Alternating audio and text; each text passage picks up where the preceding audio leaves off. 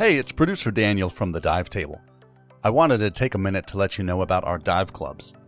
If you enjoy what Nick and Jay bring to The Dive Table every week, then I would ask you to consider joining one of our exclusive, all-inclusive dive clubs. Bringing you this content every week does take time and energy, and just like any other item on the market, it requires upfront costs. Lucky for us, we're not in the market of mass production, because we only create one product, The Dive Table. With your support, however, we can start to bring exclusive content to The Dive Table that we wouldn't otherwise be able to accomplish. Interviews with legendary scuba divers such as Mike Galt, global conservationists such as Jean-Michel Cousteau, and marine biologists such as Doctor Sylvia Earle. Go to our website, w w w dot the dive table dot com, and click on Join a Dive Club in the upper right-hand corner. Choose a club that best fits your budget and join today. Help us spread the messages of those that help keep our diving waters clean and healthy. Help us be the diving podcast that brings the most comprehensive stories to your ears. Thank you.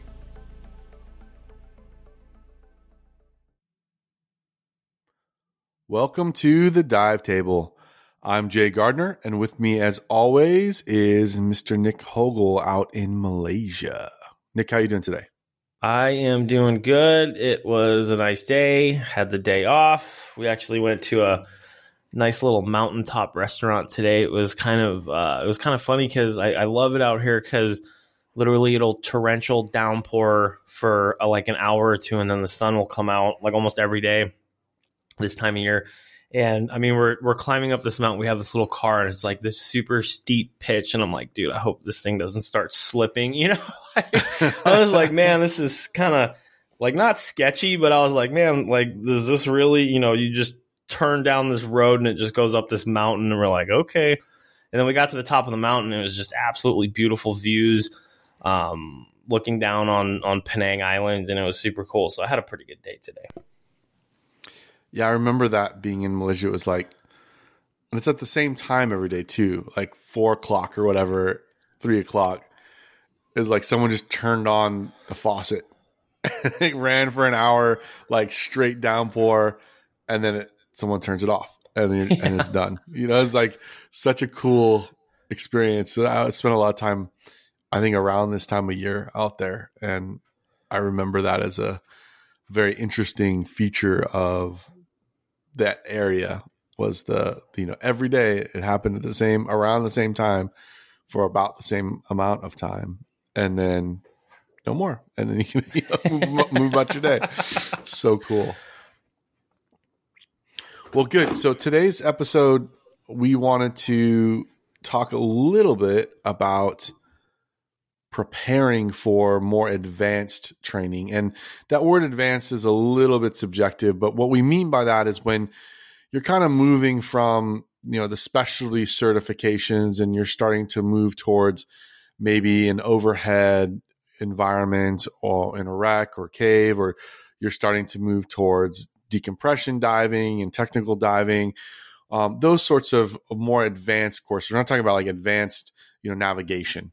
We're really talking about, you know, a, a different profile of dive, and you need to train in order to be able to dive that profile, whether it be deep or overhead or some other sort of uh, particular profile that requires a different approach um, or an enhanced approach, advanced approach. There it is uh, to to your diving strategy, gear, so on and so forth.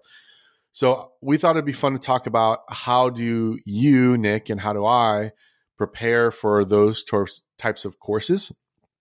And it's especially relevant for me just to give some context because literally I leave uh, in a few days now, um, heading down to, to Florida, and I'm going to be going through this tech combo class um, where we're going to be learning and diving and uh, training around two different decompression gases, so fifty percent nitrox and one hundred percent oxygen, um, and really looking at how do we apply decompression strategies to our diving uh, when we actually introduce what you might call an artificial ceiling, or we can no longer just go up, you know, to the surface if something goes wrong.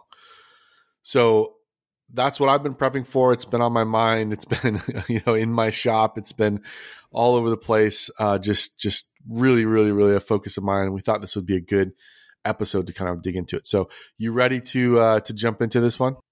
I think I'm ready to giant stride right into this. All right, let's do it.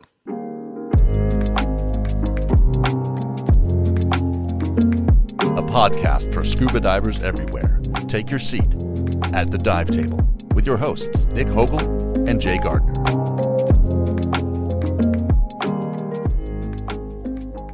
All right, so Nick, you know, we've been talking about it for a while. I'm getting ready for this trip and this course. Uh, you know, I think it's anywhere between five and seven days uh, course.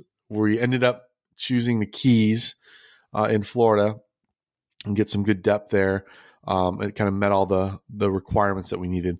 And so I've been prepping for this course, for this trip for a while, and I'm extremely excited about it. And so in this episode, we're not trying to give advice to others like this is how you should prepare. We're more or less going to talk about in your advanced training that you've done and the advanced training that I've done, how do we approach, Nick and Jay, individually, our training, you know, coming up to that, preparing for that. So uh, we don't want to, you know, put the soapboxes out and tell everyone else what to, what to do. This is just about how we do it. And if you learn something, great.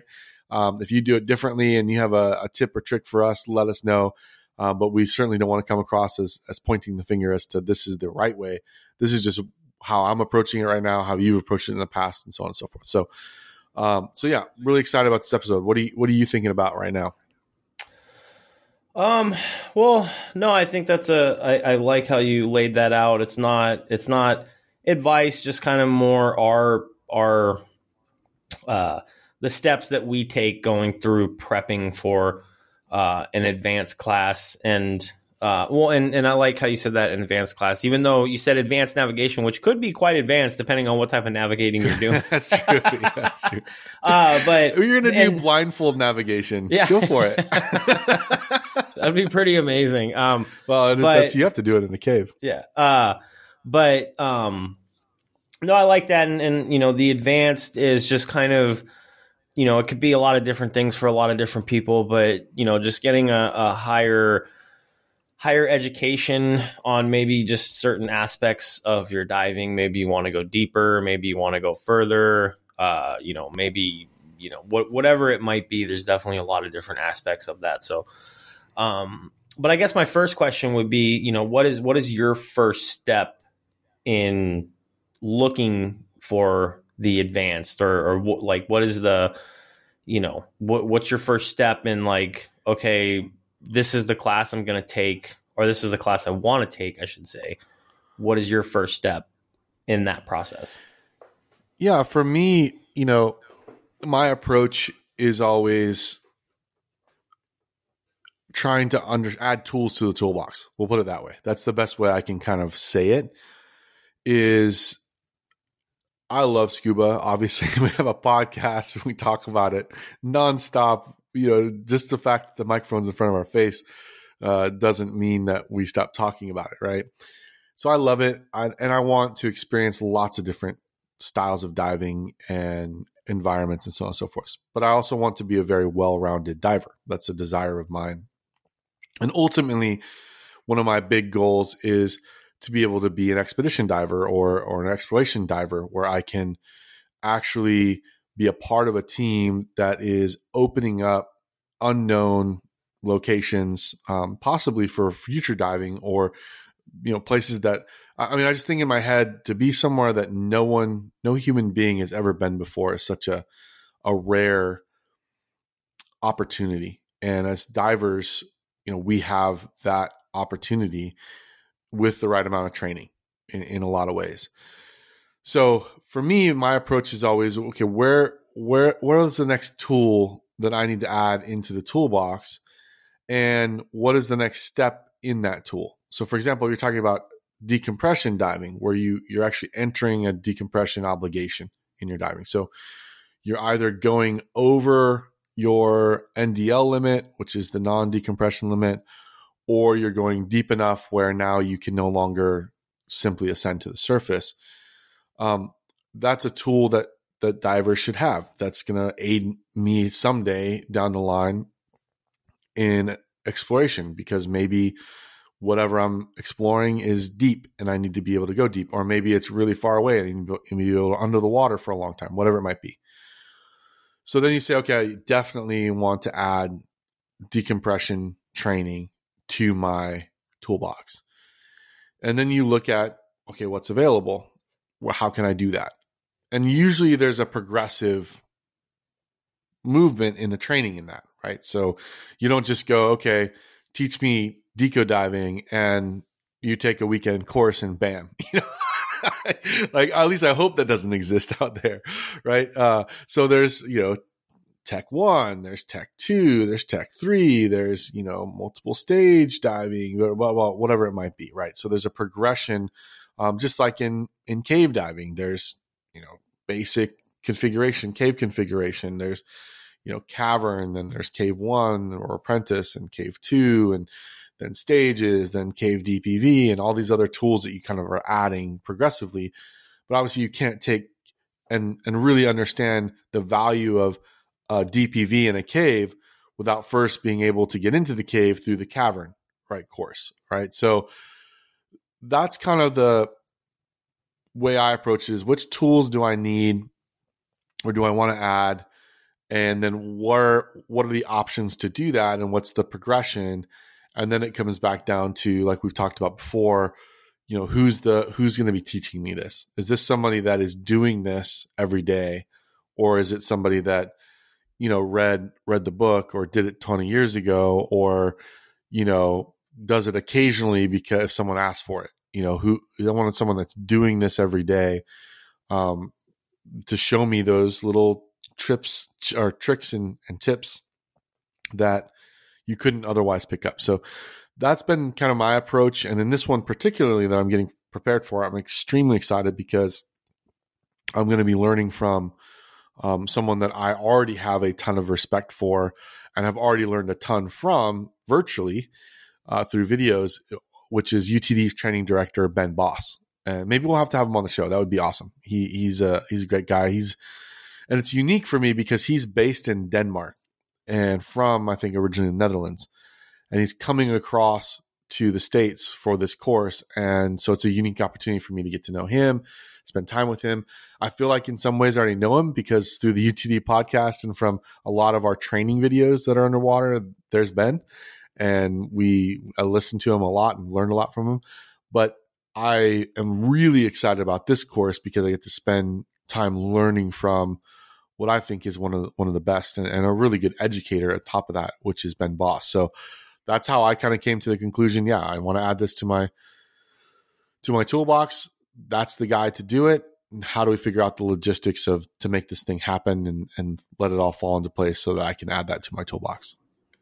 So I do like that. Cause uh, early on, I always did hear, you know, it's like when, when I first got in, when I first was interested in side mount, it was like, well, why do you want to do side mount, right? And and that is definitely an advanced. It could be looked at two different ways. It could be looked at not advanced training, but to me, it was more advanced training because you're adding another cylinder. You're you know adding a whole different configuration.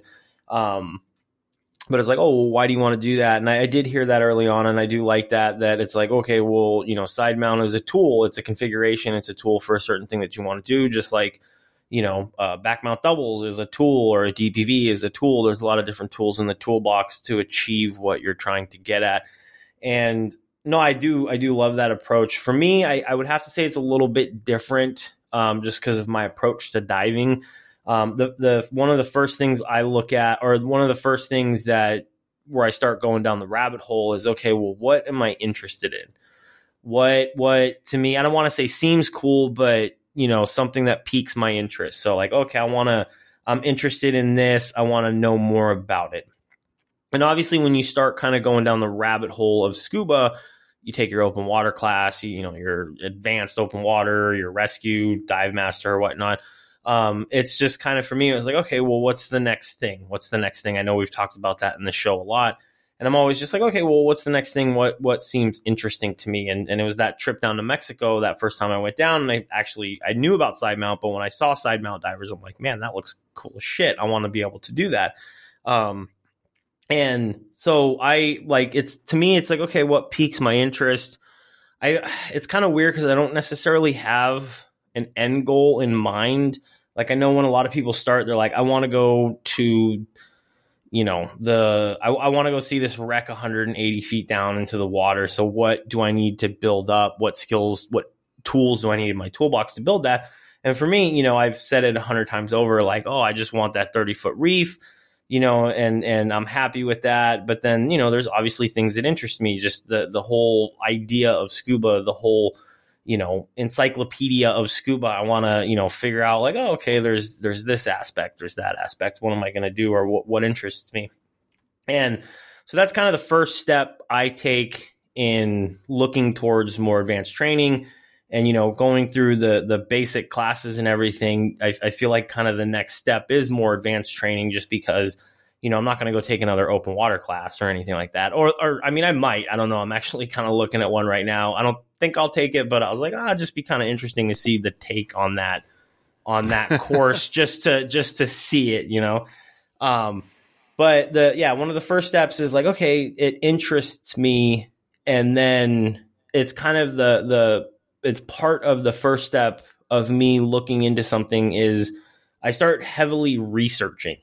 You know, like, okay, well, I'm interested in side mount. So I start just going through the ringer of, okay, well, who are the side mount divers out there? Who are the respected side mount divers out there? Um, and then, you know, just kind of anything in life, you kind of gravitate towards what y- you believe follows your inner philosophy, if that makes sense, to where it's like, okay, um, you know, I, you, you know, you might watch a video of somebody and you're just kind of like, I don't, I don't know if I'd vibe with that person, you know, like you're just like, I don't know if I'd vibe with that individual or this individual or whoever. Um, and so I just start researching tons of, you know, like who's, who's the leader in their field of that area. And there's one thing I've, I've said it a hundred times over on this show, uh, but I never necessarily look at like agency is the last thing I look at. I kind of more look at the individual philosophy of the diver. Um, and, you know, because there's a lot of different agencies. I mean, let's face it, there's probably a hundred different plus agencies out there. And there's a lot, you know, they all have something good to offer. There, there's, you know, there's there's some bad, there's some good. That's just the the world we live in, right? So I start looking into, you know, who who would I want to take a course from? Who you know, who kind of, who kind of appeals to me in that sense. And so that's kind of my first step in the whole, what's the next class that I want to take is interest is the first thing. And then it's just like heavily followed by research of, you know, cause there's, there's a lot, I mean, let's face it, there's a lot of instructors out there. There's a lot of people that do different types of configurations of things that you want to do. Maybe you want to wreck dive, maybe you want to be in caves, maybe you just want to stay in that thirty foot reef, you know? Um, and it's like, okay, well, who's the leader in that field? Um, let's, let's, you know, and, and then, you know, on and on going on, it's like, okay, well, then the next step is kind of like the interview, but we'll, we'll come back to that. But, um, so after that's, that's kind of my first initial step into prep or not prep, but, you know, looking into a class is interest. And then research is usually like my general first steps going into a class. So once you've made your decision, so you said, okay, I'm, I'm going to add this tool or I'm, I'm interested in this. And I've done my, my Nick search, all my Nick research. And is that like Google? Uh, yeah. It's basically just you browsing Instagram for hours, right? It's no, like Google, Google for you uh, hot tub yeah. time machine pants. So, Uh, you know, you made the decision. That's the course, and that's the the instructor I want to go with. Now you're kind of entering into the next phase, which is logistics. So now you got to figure out where, when, how, what, all those things. So how do you approach the logistical side of it? Because, and I'll, and I'll put it out there. right now, when you start into this sort of advanced training, it's a lot less, hey, show up at the shop at eight o'clock on Saturday and you'll be out of here with a card on Sunday at five. You know, like it, you're you're done with that type of training. And there are some shops that that um, are in locations that can then facilitate that type of training. But in a lot of ways, a lot of the more advanced instructors are going to be more like journeymen in some ways. They might not have a local shop that they're working out of, um, or you might, you know, need to travel from your local shop to somewhere else in order to get the environment that you need for that training. Or, you know, you're you're kind of left behind the, hey, on this date we're offering this class, show up and here we go. It's it's a lot more. I don't want to use the word bespoke because that's not the right word. There's another word that just is escaping me right now, where you are much more involved in the logistical planning of the course than you ever have been before in your scuba journey. So for you, when you enter that logistical phase, what are the things that you're thinking about? What are you approaching when, when you made the decision who to dive with and the instructor that you want to learn from? How do you approach logistics? So I guess for me, the, you know, one of the, in, initially, once I figure out the, the who and the what, or the what and the who, I should say, um, is obviously, you know, the next step for me would be reaching out and, um, depending on the individual that you're trying to, to learn from, they might have a very busy schedule. So to me, you know, I, I kind of reach out. Well, first I'll reach out and just kind of, you know, like a little Q and A, just, hey, this is that. I, I'd love to take a course from you, get some responses, start chatting. And then once that kind of initial meet and greet is over, I'm like, you know, uh, I was thinking maybe about these dates. And usually I'll give like a pretty big time frame, because with most of the classes that I want to take these days, it's not just, like you said, show up on Friday, Saturday, and you, you walk out on Sunday. It's more, okay, this is probably going to be a three, four, five to seven day process. You just don't really know. And so I'm like, okay, well, this is, this is my idea. I have, like, this is the times that I was thinking of showing up. Does that work for you? And once that's kind of negotiated, like, hey, um, this time might not work. That time might work. So, okay, once I figure out a block of days that I can take off, then obviously, you know, for most people, the next step is like, okay, well, now I need to go uh, take those days off of work so I can head down there and, or over there or wherever. And so that's kind of my next step in the logistical phase is like, okay, let's, let's get some dates set in. And I always leave it very open-ended too, because especially in these type of classes, I'm like, okay, I'm going to go down there for ten days. You know, the, the course is supposed to take, uh, let's say they're like, hey, you know, it's a three to four day minimum. Um, I always leave extra days on the back end just because, you know, it's things happen. You never really know, you're traveling. Maybe you show up and your gear's not there, or maybe you're just not feeling up to it that first day. Um, and, and even then, like, um, like this, this, I'm taking a course in November. Um, I'm flying all day and I arrive late. And the last thing I want to do is I get to the hotel at ten o'clock at night after flying all day and then show up to a class at eight o'clock in the morning. That's just not for me. Right. So I even think in, when we went down to Mexico, it was the same exact way. I'm like, okay, I'm going to get there a day or two before. I'm just going to get, you know, my mental state right and then prepared to go into the class. And so I, I usually leave a couple days in the beginning and a couple days after the class of we'll see what happens. So that's kind of the logistical, one of the logistical things that I look into is like, okay, if it's a three or four day course, maybe I'll go down there for ten days, just hang out for a couple days beforehand, uh, leave some days on the back end, just, you know, to tidy things up. Or if things don't get achieved in that for three to four day window, I have a couple extra days to do stuff. And then obviously, what, you know, most, most everybody should be, you know, leaving that last day where there's no diving so that you can decompress and, and all that stuff. There's no issues for you to fly out, because most of the time, if you're flying into these destinations, you're going to have to fly out, obviously. Um, and usually the last day is kind of left for relaxation, all that stuff. Um, And so that's kind of the first part in the logistical process for me is like, okay, let's get the days figured out. Let's add some days, make sure everybody's aligned with that. Um, and then, you know, and, and this is traveling to a shop. I think on your end, it's going to be a little bit different because, uh, well, actually, I mean, how is your end going to be? Because I know it's not an actual, I mean, I'm, I'm assuming obviously you're working with a shop, but it's not, if he's traveling from Denmark, then then he doesn't, I'm assuming he doesn't have a shop. And if he does, then that's pretty awesome. um, but yeah, no. So how, how is your logistical process going?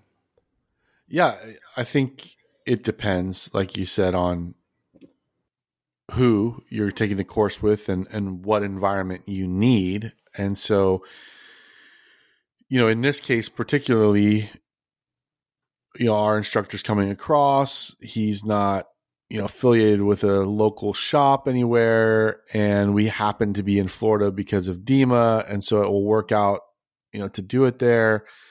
So, yeah, so there's a lot of logistical, you know, where do you go? You know, do you go, you know, on the far east coast of Florida? Do you go to cave country? Do you go down to the Keys? And then what do we need? Right. So that's really the logistical question that you start with is, well, what do we need in order to accomplish this level of training? And in this case, we need helium, right? So we need trimix and we need O two. So we can make decompression gases or have decompression gases. So that limits the number of shops that really you can work with. And then what do you need on top of that? Well, we need this, these sorts of things, these parameters for the diving. So we need a a shallow spot to do some work on, and we're going to need a max depth spot to do the experience dives on. And so again, you know, that, that might guide where you end up. And so the combination of needs, both from a dive profile perspective, and then also from a, a support pers- perspective, meaning, you know, the access to the right gas that you might need, or, you know, the charter that you might need to get to that dive site, so on and so forth, are really the logistical questions when it comes to the course. Once you narrow that stuff down, so for example, for our course, we decided we were going to go down to the, the Florida Keys. We're going to work out of a shop there called Horizon Divers, which I'm excited to to get to, to know them better as well, because they can offer um, you know, the things that we need from a support perspective. Um, and then we have some plans in terms of where we can do some of our training dives, where we can do more of our experience dives, and then where we're going to kind of culminate the whole thing, put it all together, um, you know, is out on one of the, the wrecks, whether it be, you know, the Spiegel Grove, which I, I'd be stoked to go back to, although I don't know if it has enough depth to it. Um, I actually didn't research that one, but the Spiegel or, or the Duane, or I think the Eagles out there as well, there's, there's different wrecks that we can go dive on for those experience dives. So we ended up there. And then you've got, you know, the personal questions from there, which is, okay, what gear do I actually need? And so that might play into your logistics as well. Am I flying there or am I driving? So from here to the Florida Keys to drive is twenty hours, right, of road time. It's just twenty hours on the road, right? Well, you'd say, yeah, let's fly. But then you've got to ask the question, well, I need back-mounted doubles. I need uh, a uh, fifty percent deco cylinder, and I need a one hundred percent O two deco cylinder. I need, you know, this, that, the other thing, my lights, this backup, the, you know, the amount of gear, my argon bottle, you know, which doesn't take up much space. That's a nice little tuck away bottle. It's nice, but you need all these other things. And so can you actually rent that gear in that location in the way that you want it? Right. and that, and that, the answer to that might be no. Um, or it might be if you piece it together from this person and that person, or, you know, if I borrow it from a friend who I know who lives in Florida, then maybe I could get this and that. So again, you're kind of trying to piece together your personal needs as a student in the course and where you're going to get those things, which then drives some of the other logistical considerations around, do I drive? Do I fly? What do I pack? You know, what, what, um, you know, special circumstances do I need to take into account? And then what is the time frame? How long am I going to be gone? And how do I plan, kind of like what you're saying, for the unexpected, for you know, a big storm to go through or for swells to, you know, pop up in the Keys, which they will, and all that stuff, or, you know, needing an extra day to finish up X, Y, or Z.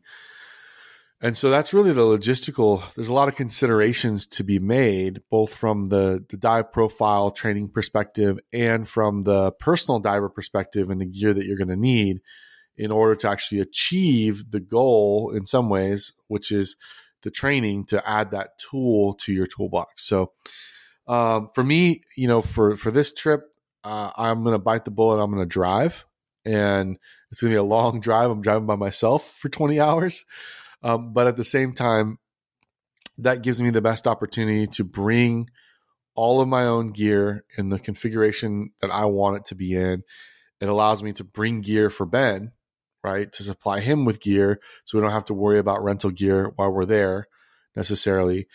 Uh, and it allows me a chance to then be very flexible towards the end, where I don't have a hard flight time or a hard day that I have to get out, or I have to pay a flight change fee or something like that, because I know that the end of the course always is going to be a dot, dot, dot. So now I can just, oh, we're done a day early. Well, hey, anyone want to go diving tomorrow? Or I can jump back in the truck and start driving and, you know, sightsee along the way or whatever it might be, right? So the logistics, I think, are really driven by the needs of the diver and the needs of the, the dive profiles for the training. And then there's just decision points. I originally had booked a flight because I thought I'd just fly and I'll try to rent tanks and all this stuff. And then decided, you know what? No, I'm going to cancel that flight and drive, because it just makes a lot of different things easier, even though it's harder to get there. It's going to take forever. I'm going to be listening to the, you know, our, our, what do they call it? The library of our shows, just from the show one all the way up. And then I'll have like be calling you like with notes. Like, here's where we improved and here's where we still stink. No, I don't know. But that's my logistical approach to it. And and um and in a lot of ways, you know, you're giving control, quote unquote, in, in terms of, well, I want to do this in Texas. I don't want to travel. Well, good luck, you know, like, uh, you know, or whatever it might be. You're you're kind of needing to be flexible around the logistical side of things, so that you can achieve the goal of, of adding that tool to your toolbox. Yeah. And, and I think that's a, the, another huge thing too, for me, was when I seek out these areas, um, especially kind of in the area that I'm in now. Um, even when I was in Texas, I was like, okay, I want to do side mount. Where are people doing side mount? Obviously Mexico and Florida. Um, Florida, I was able to drive, but I was kind of, I had more, like the appeal was more for Mexico, um, because that's kind of where I was introduced to all this stuff. And so that, that was another thing that in my research, I was like, okay, well, this is a shop that facilitates that. So hopefully, and they did have the gear that I need to be able to conduct the training that I need. Um, cause yeah, it is, it is like that to, to be able to drive is so huge, cause then you can bring anything and everything and things that you don't need. Right. As opposed to when you hop on a flight, it's like, okay, well, I'm limited to fifty pounds or twenty-four kilos or whatever it is. Um, and it's like, I'm limited to this. What are the absolute things? And I know when I was flying down to Mexico, it was just kind of like a, you know, trial and error of packing my bag, checking the weight. Okay, nope, that's not going to work. You know, okay, what can I carry on? What can I throw in my luggage? Shit, do I need to bring two bags and, and check them in? You know, like, and and and that is, you know, that is a, a, something that you need to think about, because, you know, you don't want to show up and not have the dry suit because you couldn't fit it in the bag. Or show up and, and, you know, not have this one piece of item that now you have to buy because you just paid a lot of money for this course, you know? So it's like you really have to prep to in order to do that. Like, okay, let's write the list down. What are all the things that I need? Um, and, and I guess that kind of goes into my next step after I figure out the who and the what and then the logistics. Is there is a lot of question asking, and sometimes I feel bad, but I don't, um, because I'm just asking like, hey, uh, I know I need these things. Is there any other thing that you recommend? Hey, what are your procedures? Um, what are, you know, because every instructor has, you know, little, there, a lot of them will be very similar in certain standards, but they might have little tweaks that make them their own thing, right? So um, I'm like, okay, well, what's, you know, what's the procedure? What's your procedure? What do I need to practice before I go? Um, I know when I went down to Mexico, I got this whole list of like, okay, this is how we do things, right? This, these are the list of how our shop does things. And I'm like, okay, I need to get into the water and I need to practice those skills a little bit. So that way I don't show up. Last thing you want to do is show up to one of these classes and then just be not blindsided. That's not the right word, but just practicing these skills for the first time. I mean, let's face it, the, the higher in education that you go in scuba diving usually comes at a cost. So you want to be able to go in as fully prepared as possible. So just being able to practice, even if it's just getting in a pool or if it's getting into the lake and just going and running through these skills one or two times, or if you can, running over them a lot. That way, when you show up, you're more prepared and the class goes easier. Um, you know, and, and just things like that. Like, so that's, that's kind of my next step in after logistic is there's a lot of question asking and, and, you know, because some people have their own syllabuses. Some people don't. Um, they might just go off of the standard agency syllabuses. It's just, it just really depends. Um, but I, I feel that the the people that I've kind of gravitated towards kind of have their own method of doing things. And maybe that's kind of how I am, because I, fe- I, I feel like, oh, okay, you know, there's the standard way of doing it, but then there's how they've adapted to their environment, which might be a little bit different from the standards, but you know, you might need to adapt to that environment as well, you know? So it's kind of like if you go to Mexico, you're doing aluminum eighties inside mount. Um, or if you go to Florida, you're probably doing steels because that's just the environment that they're diving in. So they need some different, you know, planning, different gear configurations. So um, that's kind of my next step, I guess. Sorry to jump the gun there, but I was just like, okay, what's the next step? And and to me, it's a lot of question asking and, and the actual prep for the class. Like, what can I do to prep myself to to lead to the best outcome? Because let's face it, you know, we're we're going down there. We have a set time frame. Um, ideally, we'd be able to go down there for a month and work out every single kink until it's done. But that's not the case in most times. We have limited time that we can be down there. So it's like, okay, well, what can I do to put myself ahead in this class? And that's another thing too, is like, even before all this, it's like, I end up doing a lot of reading. And then after the reading is, um, you know, edu- or educating myself, I should say. And then after that, it's like, okay, well, what can I do to prep myself?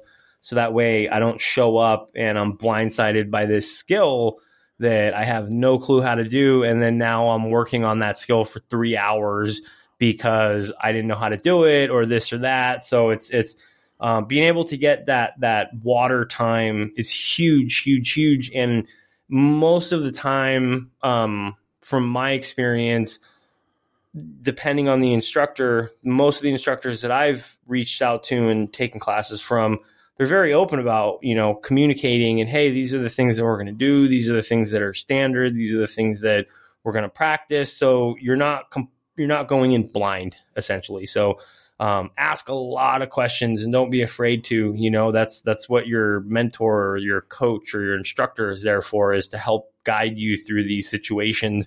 Um, so that way when you show up, you're a little bit ahead of the game. And and so that's kind of my next step, is a lot of question asking and practicing of whatever course that I'm trying to dive into. Yep, I just said it, dive into. Oh, man. Yeah, well, there, oh man, there's a lot packed into that. Maybe, maybe we can, I'll, maybe I'll try to extract these into into categories that at least that'll help my brain. So I like the, I like the addition. I wouldn't have put that in there where there's this addition of like, the question period, right? The question period has arrived and the question period has ended, right? This is, uh, I like that, like ask questions and, and really uh, be open to, you know, asking dumb questions. Don't feel dumb. You're the student, like right? This is what you should be doing. So I, I think that maybe there's categories here. And for me, one of the categories that you talked about is the gear prep. So for me, that's usually the thing that I focus on next. Once you decide, you know, the where, the who, the what, the how, the logistics are all sorted. Well, okay, what do I need? Because I want to give myself enough lead time if I've got to order something. Because unfortunately, a lot of things at, at this level of diving in, in some ways, you can't just run to the local scuba shop anymore, right? It's, it's, you got to order it. Um, you got to special order it, you know, and, and pay the expedited shipping or whatever it might be. So I'm always kind of taking inventory of, okay, what am, what am I going to need? What are the requirements, which can come out of that question period that you're talking about? And then what don't I have? What do I need to add to the system or the kit that I have? Or what do I need to modify? So on and so forth. And try to get a really clear list of things that I need to order or find or buy or or figure out how to reconfigure. Uh, because then it gives you enough lead time to get those things in the mail and work on those things rather than them showing up the day before you're actually getting on the plane or jumping in the truck. And now, you know, you've never even taken it out of the box before you're going to try to use it in this very intensive course.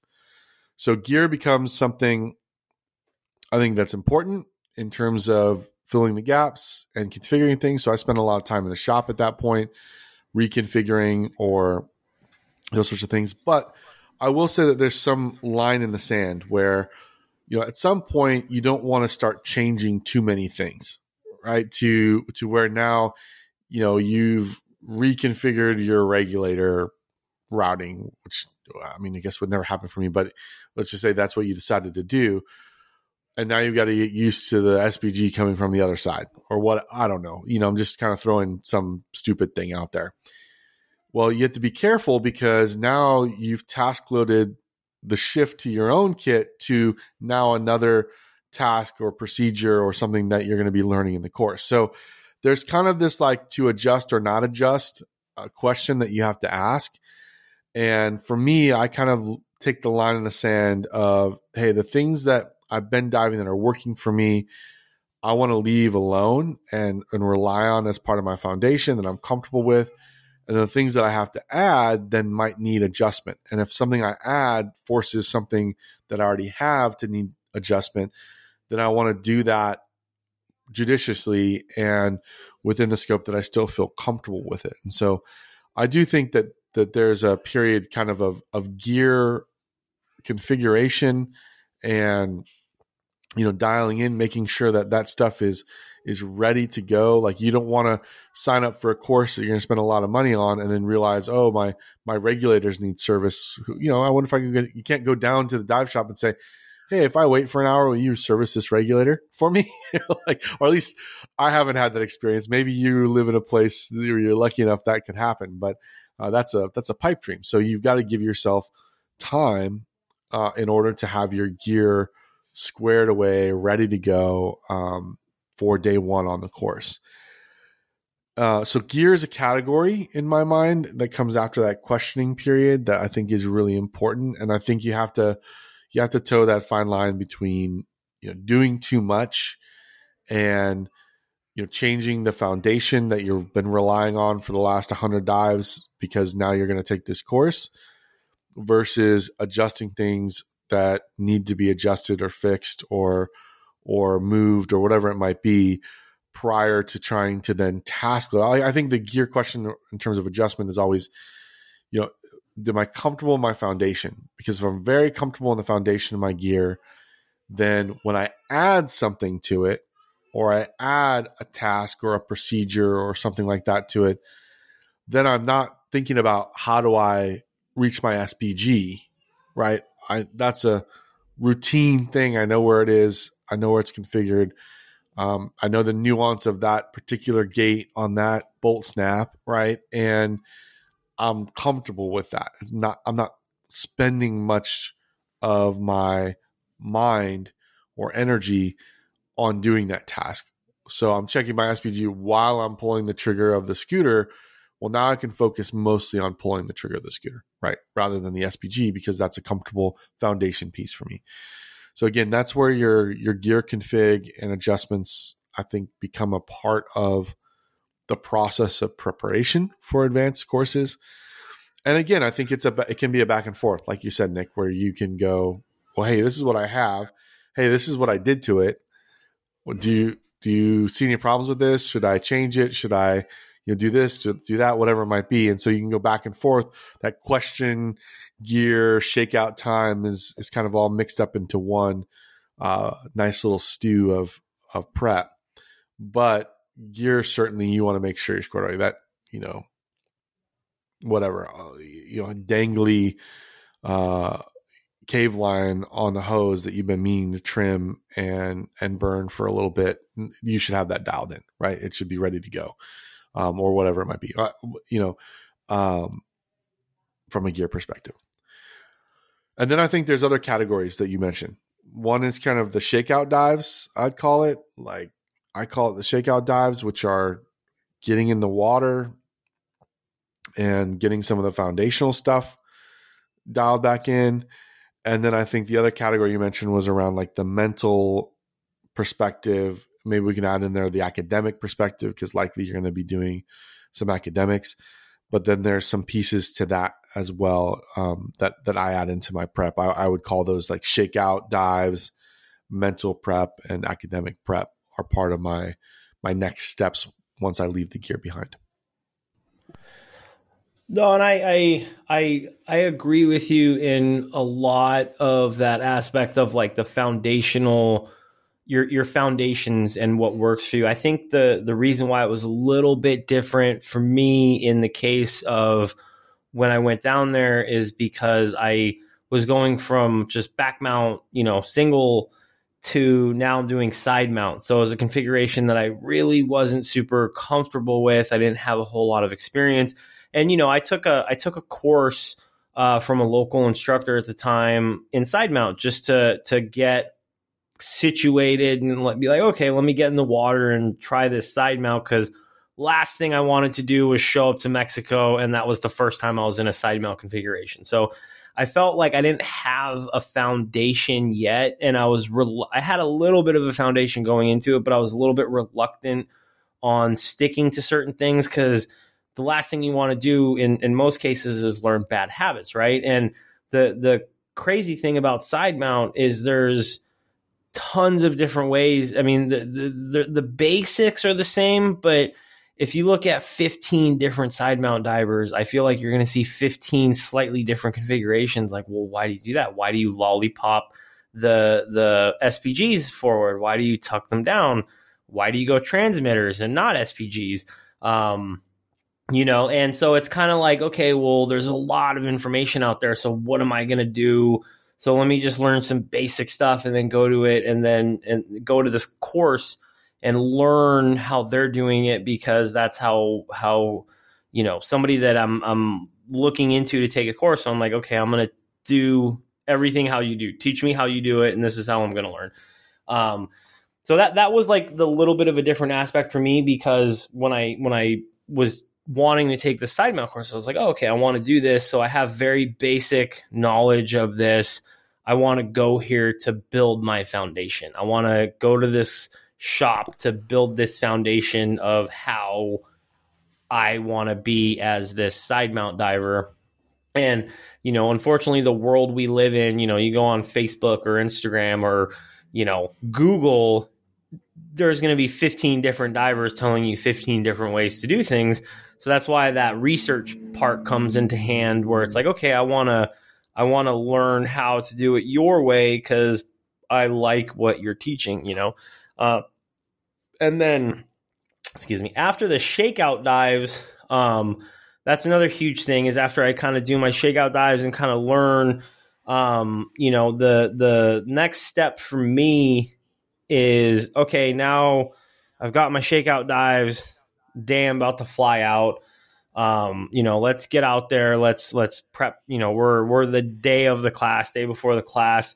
Um, that next step for me is like the complete mental preparation of keeping an open mindset. You know, like, okay, well, this is what I was taught. let me keep an open mindset to where if you're going to teach me something different, I need to be able to bring that in. I need to be able to let it resonate. And you're teaching it for a reason. Like you were saying earlier, this is a person that's doing this every day. So there's a reason why they're doing it that way. Um, and so that's another, you know, kind of the next step as I'm like in the course, taking the course is like, okay, let me keep that open mind to soak in whatever I can. I'm here. I paid. We're in it. Let me keep an open mind on, okay, like this is what worked for me. You're telling me something different. And I remember that going through the course, my side mount course, I was like, you know, you're, you're telling me to do this, but I feel like this is more comfortable. And and they're like, well, no, you know, they're they're giving their reasons why not to do it. Shout out to Aria. You put up with a lot with me. So shout out to you out there. Uh, and um, I, you know, I was just like, okay, like, well, like teach me how you're going to teach me because you're here every day. You're doing this. You know what works. Um, but keep going into that course, having that open mindset of even, you know, we, we've said it a hundred times over on this, on this podcast. And um, you even just said it like a couple of minutes, ten minutes ago or whatever. Um, you, you're never guaranteed the, the end of the course while you're there. Right. So you, you show up, you put your best effort in.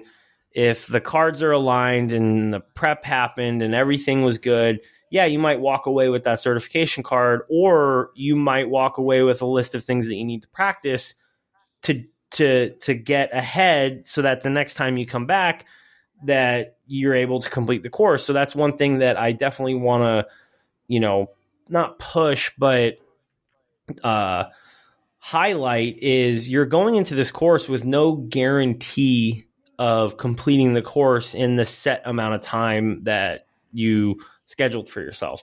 So, you know, you might, it might take a month before, you know, not even a month, but uh, uh, h- however many additional days. But, you know, you, like you said, you're able to drive out there. So it opens up the, the, uh, the ability to leave at a little bit of a later date. Sometimes it's not always the case. Sometimes you have a hard fly out date to where it's like, hey, I have to fly out this day. I have to be back to the States. So that's why even in this course that I'm taking in November, when I approached it, I was like, hey, these are the days that I'm available. These are the days that I can, you know, train with you. Let's see how far we can get.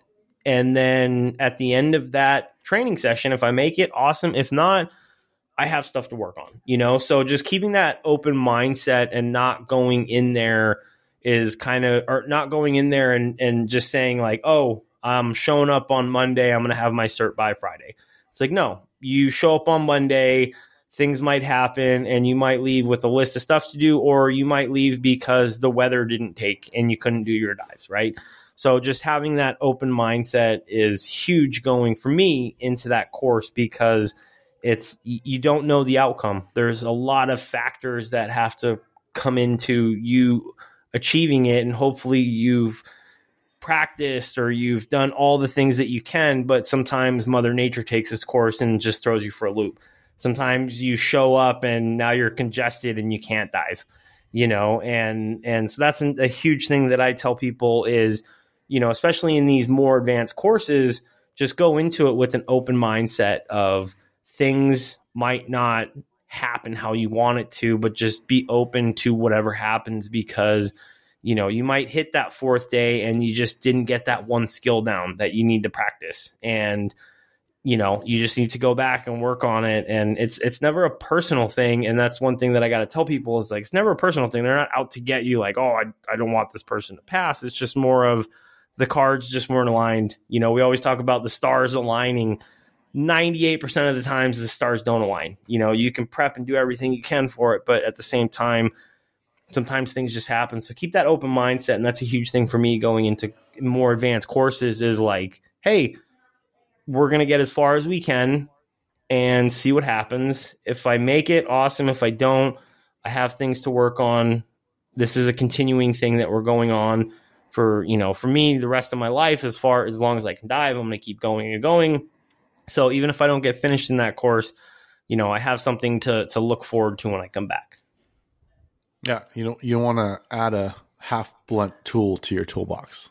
You want to yeah. have the sharp tool, exactly. right? Uh, is a good, good, the right tool for their for the job. That's a that's your saying there all the time. Yeah, well, and I think that mental preparedness, the openness, that's an area. If, if I'm honest, I, I struggle with sometimes because I I want to push, right? I want to I want to achieve the thing that I set out with, and this is one of the areas that I've had to work on in advanced training is certainly being open, more open to the the things I can't control and accepting them as things that are okay, right? I kind of want to just go and and get it done. And, you know, we planned for four days. I'm going to nail it in four days, right? We planned for this. I'm I'm going to, you know, do it because I know I can. I'm going to, you know, do everything in my power to make it happen. So that's a really good note that you have there around mental preparedness for openness, that the things may shift and change outside of your control or even inside your control. You're just not getting that particular skill for whatever reason. It doesn't matter. You will eventually. It's just in that moment, it's not happening for you. Be open and embrace those things rather than frustrated and, and trying to fight them, because that'll just make it even worse, right? I've been in that situation where it just makes it worse, where you're mad because something changed. And then you're mad on top of, you know, a task loaded on top of exhausted in day four of the course. And then, then it's really, you know, you're, you're fighting an uphill battle to get to the end there. So that's a good point. I, I think I want to go back a little bit to the shakeout dives, because I didn't talk about that for me and, and my mental approach as well. But shakeout dives for me, you know, I think are, are go back to that gear comfortability uh, question, right? The foundation question. If you add something, for example, you know, prepping out to dive trimix, you then need to add a different inflation gas for your dry suit, right? Because you don't want to put helium into your dry suit. So, uh, and if the reason for that, it's really poor insulator. It's, you know, going to make you cold. So instead you need to add a different gas. So that means, you know, you, you no longer can pull the gas that's coming from your back into your dry suit. So we add a little, you know, six cubic foot bottle for argon. Argon's a really good insulating gas. It's very dense. And so, okay, if you're going to add that to the system, then that has some gear, you know, tinkering in the shop to get that, you know, mounted the right way uh, onto your back plate. But then it also is part of, now you're changing your dive prep in terms of your pre-dive checks, right? So now we need to go and actually do something about that, right? So we try and do a shakeout dive where we're adding that and we're looking at the, the pre-dive part of it. Then we need, actually need to feel what it feels like in the water. What does a little, you know, argon bottle feel like on my, you know, left-hand side? Am I overweighted now on that side? Do I feel it? Do I not? So on and so forth. How sensitive is it? Um, you know, does it work? you know, like under the water. So I had to buy a little regulator and a button S P G and a hose. You know, did anything break? So again, that's kind of the, the, when you add something, I like to just get in the water from a gear perspective on a shakeout dive and just get a feel for what that new piece of whatever might feel like, right? And make sure it's functioning. Uh, and that could be in a pool. It doesn't have to be a, a big dive or anything like that. It could just be a pool. And so what you're trying to do is, again, dial in that foundation, dial in that comfortability with where things are located, um, how they work, if it's new, uh, what what it feels like to actually, you know, reach for that piece of gear, or whatever it might be, um, making, you know, you shifted a D-ring a little down or a little up, you know, making sure that you're still clipping the long hose off uh, is comfortable and routine for you, right? So there's some of that just foundational comfort that you need to have when you add new gear, or even if you don't add anything, just to make sure that you're there. The one caution I have here, though, is what I try to avoid is then trying to perform the skills that I think, or I learned in the academics, are going to be in there. This is a really fine line. I think you'd agree, Nick, like, you know, because what you don't want to do is learn the build a bad habit because you've been practicing it the wrong way, right? And so training, part of the training that you're paying for is to teach you how to practice it the right way. If you preempt that, you know, by because you read it in the academic portion, or you know, your buddy says, "Oh yeah, I'll show you how to do a gas switch. Here's how you do it." You know, and oh yeah, I'm going to practice twenty gas switches before I go to my Tech One class.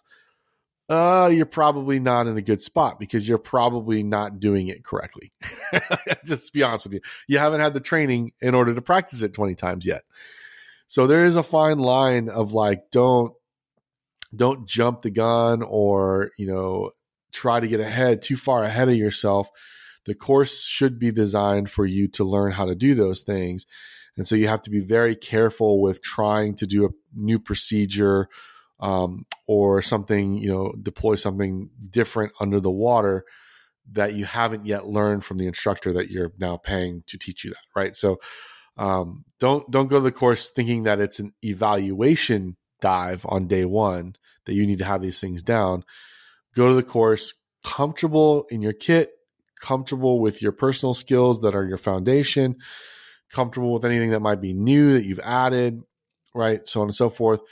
But then be ready to receive the the new procedures or techniques or approaches or things that, that the instructor is trying to impart upon you um, without jumping the gun. Because it's, I think it's much harder from an instructor instructor perspective to break break a bad habit than to build a new technique, right?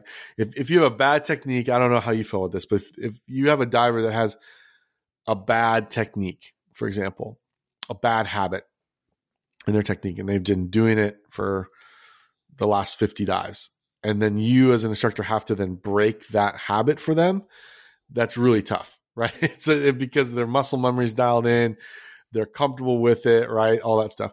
Kind of what you were describing with you and Aria down in Mexico. Versus if I come in as more of a blank slate, but a good foundation, and I need to build a new technique or build a new habit, from an instructor's perspective, I think it's a way easier job um, and way more efficient job to do it that way, because you're not breaking something down and rebuilding it. So uh, my only caution to myself is always, hey, be careful with trying to practice stuff you're not trained in yet. Just because you saw the video, just because you read the academics, just because your buddy said, yeah, hey, I know how to do it, I'll show it to you, doesn't necessarily mean that you're ready to be practicing that. And the more you practice it in the wrong way, the more it can become and will become a bad habit. So the shakeout dives for me are all about getting comfortable and in that foundation, making sure, you know, the foundational skills of propulsion and balance and trim and, and breathing are all solid. And, and then I'm comfortable in any new kit that might be there or anything like that. Beyond that, I try not to, not to jump the gun and go too far ahead of myself before I've actually learned from the instructor or, or had the experience in the course itself. So I think I look at that, the, the, the last quote that you said there, um, the, as the instructor trying to break a bad habit. Um, I feel that that would be more on the student as opposed to the instructor. Like, the instructor is there to guide you in the right way. And that might be the skill that holds you back, because you need to break your own habits. So that's more of a student thing, I, I would say, because, you know, the instructor is there to teach you how to do it the right way. And you're there to, to, you know, master that skill, how it's being taught. So I think that's more of a challenge for the student in breaking that habit. Um, and, and, and, and, and one little caveat to that that I want to add is um, in any course, you know, if you're listening to this and you're not even a diver, you just came across the podcast because me and Jay look like the coolest guys on the planet, and you're like, hey, I want to hear what they have to say. I want to watch this train wreck. That's what they're really saying. Yeah. That's one thing that I, I always, always try to push as an instructor is, hey, we're here to guide you. We're opening the door. We're letting you into the building, but it's your responsibility to get better at this skill. So I taught you how to do it the right way. Go and practice that skill the correct way, right? So the the moral of my story is in, in any aspect of training that you take, definitely just always look at it as they're, they're teaching you and prepping you to learn the right way. And it's your responsibility at that point, especially in these advanced classes, to go out and practice that configuration, practice that skill, and master that skill. That's just one piece of advice that I always like to give. I think that's good. And, and you always have to just be careful with balancing out practice, task loading, learning new things, so on and so forth. So I think that's a really good point. Well, good. I think this has been a good episode. I mean, I'm really looking forward to the course, and that's kind of the the long and short of prep. I mean, I'm sure there's a lot more that we could have gone into, when, you know, the academic por- portions or mental portions, those things. But I think a lot of the the key here is to get ahead of the game uh, and make sure that you're prepared from a gear perspective, a you know, logistical perspective, so on and so forth. And then I think the other key point here was, and then be open once you're there that things might change, like be prepared for things to change, be prepared for things to, to not go the way that you thought they would based on weather, or, you know, you're just not getting that skill, or uh, it was a really good point Nick brought up about getting sick. You know, like I try to avoid, uh, you know, getting sick at all prior. Of course, I'm always avoiding getting sick, but I'm especially aware because I've got three kids who go to school. Like one of them comes home with a runny nose. I'm like, okay, I'm leaving in a couple of days. Like you and I are not, you know, sharing anything to drink or, you know, um, you know, can you please stay, give me a five foot distance, or what was the COVID, six foot away, six feet away or whatever. Now, uh, of course you can't do that with kids a hundred percent of the time, but try not to get sick. Well, good. I think this wraps up this episode, um, and we uh, will we'll be back with more I'll, I'll, to report how the course actually went and whether the, the preparation that we talked about here was successful or not. So if you enjoy the show, we invite you to subscribe uh, to the show so you get notified when new episodes drop. You can also connect with Nick and I. We'd love to hear about your prep. How do you prep for those more advanced Uh, you know, classes or courses or skills that you're trying to add to your your toolbox as a diver? Uh, what are some of the logistical considerations you make, or gear considerations, or how do you conduct shakeout dives prior to a course? Uh, you know, to to build on your foundation, but not cross that line where you start building bad habits. So send us a message. Um, you can reach us at w w w dot the dive table dot com. And of course, you could send us an email. You can actually record us uh, a voicemail. We love getting those voicemails. They're pretty awesome. So reach out. And then last but not least, uh, if you or someone you know needs more diving in their life, uh, feel free to share the show with them.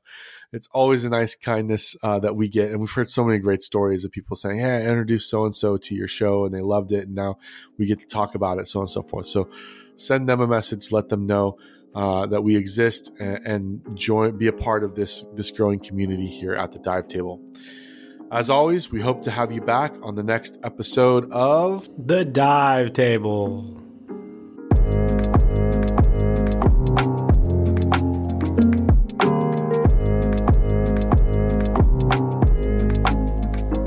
The Dive Table is a production of Fish Dive Surf Incorporated and a member of the Fish Dive Surf Podcast Network. You can find out more at w w w dot fish dive surf dot com.